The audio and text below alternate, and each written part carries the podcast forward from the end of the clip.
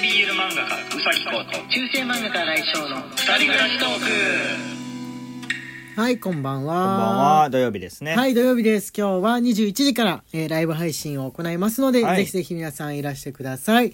あのにゃんにゃんをねあと、えー500個弱ですかね今今月中にうん。500個弱、えー集まると、えー、にゃんのスタンプが、えー来月も使えるという風な残るということで。感じの状況なんでライブ配信の時にも言おうと思いますけれどもぜひぜひ、えーご協力の方お願いできたら嬉しいなと思っております。えー今日の配信は、えー通常通りのあのお便りのはい。配信ですので、えー、こうくんちょっと読んでってみてもらおうかはい。と思います。よろしくお願いいたします。はい、じゃあこちらからお願いします。C のみより楽しい竹 C のみさんありがとうございますはい、ありがとうございます。新井先生宇崎先生こんにちは気温が2ヶ月分飛び越えてびっくりですよね。本当にね、ね昨夜のことですが旦那が突然騒ぎ出したので何事かと思ったらスズメバチが部屋の中を飛んでました。少し前に旦那が取り込んだ洗濯物についていたようです。スズメバチも寒かったんでしょうね。殺虫剤殺虫剤と大騒ぎをして逃げ回るだけなので自分が虫取り網で捕獲して外においでお帰りいただきました。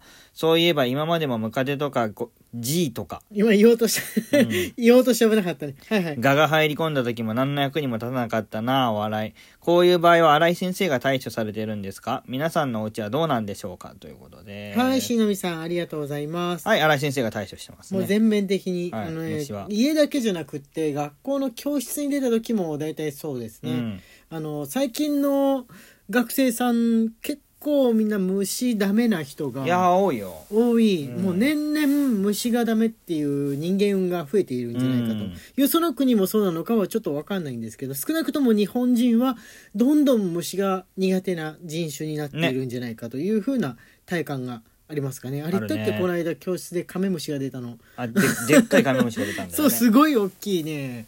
カメムシがあの出たんですけどみんなもう大きく取り巻くようにして休み時間ねちょっと外に出て戻ってみたら大きななんかこう大道芸人を囲むような円ができてて みんなその中心点には何があるのかなって言ったらカメムシです。すごく大きなカメムシですっていうふうに弱々しく言われたんであの生徒の食べ終わったじゃがりこのカップで、えー捕獲して逃がしてあげるんじゃなくてそのままあの外に持ってって、えーさよなら。命にさよならさせてもらったわけなんですがうん。匂い匂い出るとねやっぱいけないからっていうふうなことだったんですけどいやーあれですね。あの付近の家のお父さんもお母さんも、えー蜂とか虫とか苦手な人が多いからか、えーまあ、みんな苦労してるみたいですね。うん蜂とかが出るともうあれですね。なすりつけ合うとい相手と言い方が悪いけど。なんか我が家のせいにされましたよね。そうそうですね。うちちょっと植物が多いからか、うん。あのどうにかなりませんかみたいな風に言って結局俺が退治するっていう。うん。1年間の中でどれだけ もうしょうがない。しょうがない。いやうちのね可能性もなくはないんだよね。やっぱり虫、その新しい家ってさこうカキーって四角く、うんなんつうんだろうブロックで作ったみたいなお家が多いじゃん、うん。今の新しいおしゃれなお家って、うん。だから適当な植物が生えてるスペースがないからやっぱそうなってくると適当に木だのあのツタだのがもやもやと生えてる我が家がね、うん。あのうちから発生してんじゃないのって見られるのはもうしょうがないことなんでまあしょうがない。た倒そう すごく倒すの嫌そうな感じだから倒そうって感じで。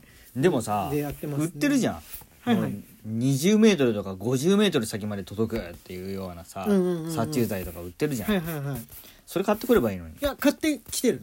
あの隣のねうちのお父さんが頑張ってそれ持ってこれもありますから一緒にやりますって言ったんだけどちょっとシュッてやっぱすると蜂動くじゃん、うん。そうするとわーって言って逃げちゃった。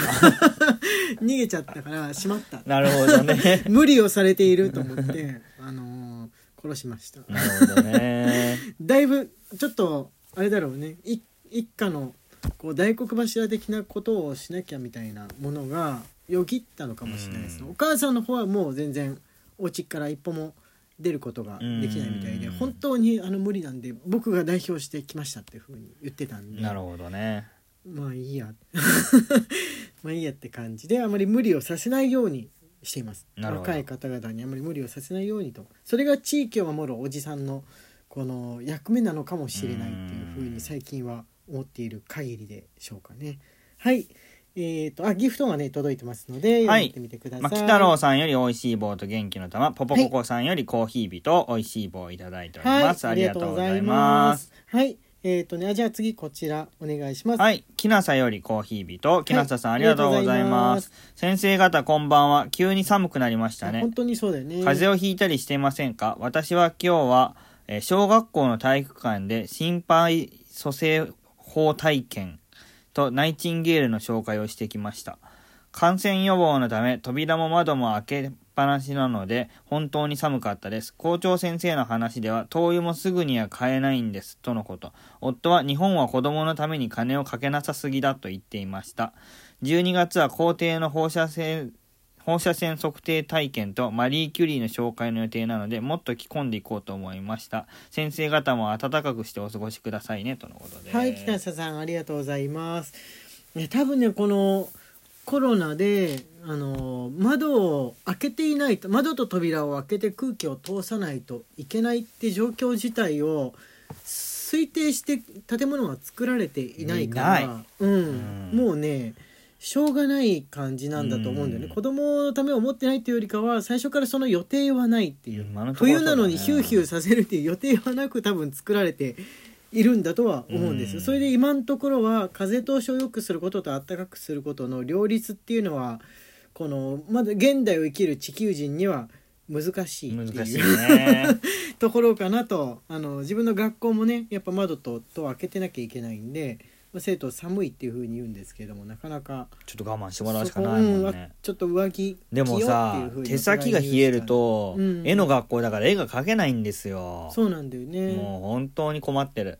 うん、だから北海道とかみたいな各自のその体の周りをベールのようにあったかさがこのまとわりつくようなものがより強化されていけばいいのかなって思ったんだうよね。ん。その部屋のあったかさっていうものに依存しないあったかさの蓄積みたいなものを今人間はあれしないとと取り組まないといけない時期に入っているのかもしれないっていうふうに思いましたかね。その登山してる人とかさあの北欧とかに暮らしてる人とかみたいなう、ん。か暖かさの蓄積っていうんですかね、うん。しばらく持つみたいなやり方をあれする必要があるんじゃないかなうん。って思いました。食べ物とか飲み物とかもね。含めてね。はいじゃあ次こちらお願いします。ぶどう売りより美味しい棒元気の玉。ぶどう売りさん、はい。ありがとうございます。ありがとうございます。お風呂場のやつセラミックヒーターでしょうか？あお風呂場に置いてある暖房ですね。セラミックヒーターって名前でした。そうですそうです。思い出した。あれはかかなり楽ですよね。お手頃な価格というのが助かります。そうなんですよ。はいありがとうございます。もう何年前買ったの？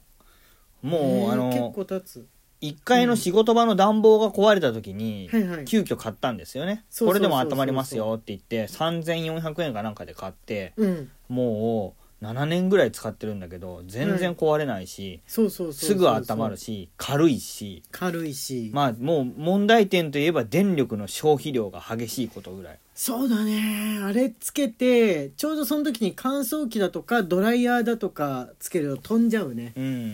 ブレーカーが落ちそうブるレーカーがね飛んじゃって気をつけないといけないな。特にドライヤーとの両立気をつけないといけないなとか、たまに思うんでね。冬場は用心してますよね、うん。一旦消してドライヤーするとかうんね。しないといけないっていうはいえー、あえっとねぶどうりさんからあれですね。ギフトも届いてあます。本当ですね。ぶどう売りさんより元気の玉と美味しい棒ゆのさんより美味しい棒と元気の玉、まくまくさんより美味しい棒6本いただいております、はい、ありがとうございます。す。はい、あ、マクマクさんからね、お便りも届いておあります。本当だ。まくまくより。コロナ禍で夜お金を使うといえば飲食店は暗くなっているのにマッサージのお店やスポーツジムは全く関係なく明るく営業していたことが健康健全なら大丈夫っぽくてモヤモヤしましたかっこ夜遊びもマッサージも行けてない人よりはい、マクマクさん、あーありがとうございます。ね確かにスポーツジムはね、効率と、その、市営でだいぶ、市営ってあの、私営っていうんですかね。うん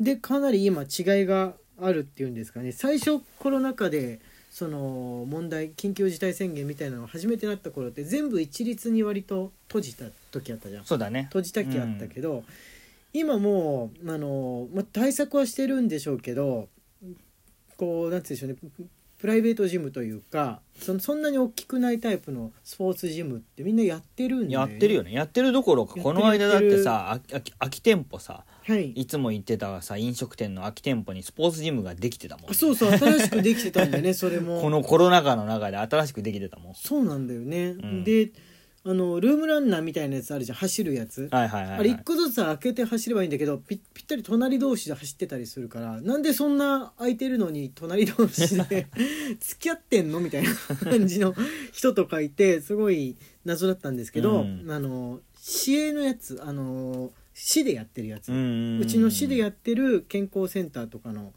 ジムはもうまだ真っ暗ですよ、うん。全然あの明るい電気はついてないっていうか、うん。もう閉ざされ 閉ざされし施設になっちゃってますね。ね。行きたいんだけどあのいつもう見込みはあんまない感じです。今のところ見通しついてないっていう感じ。多分プールもあるんですけど多分プールも、あ閉じてるでしょううね、ん、電気自体がね暗く。なってるよね、うん暗くなってて。そこ明るかったのにもう暗いもんねいつ行っても。そうそうそうそうそう。大きな体育館なんだけど、まあ、全体的にって感じですのでねはい早く治ってほしいと思います。あ甲斐さんからもねギフト甲斐さんよりコーヒヒー日と美味しい棒いただいております、はい、ありがとうございって言ってるうます。ちに時間がやってまいりました、えー、21時からのライブ配信ぜひぜひ皆さんいらしてください。初めての方も歓迎です、えー、中世漫画家新井翔と。男性 BL 漫画家うさきこうの二人暮らしトークでした。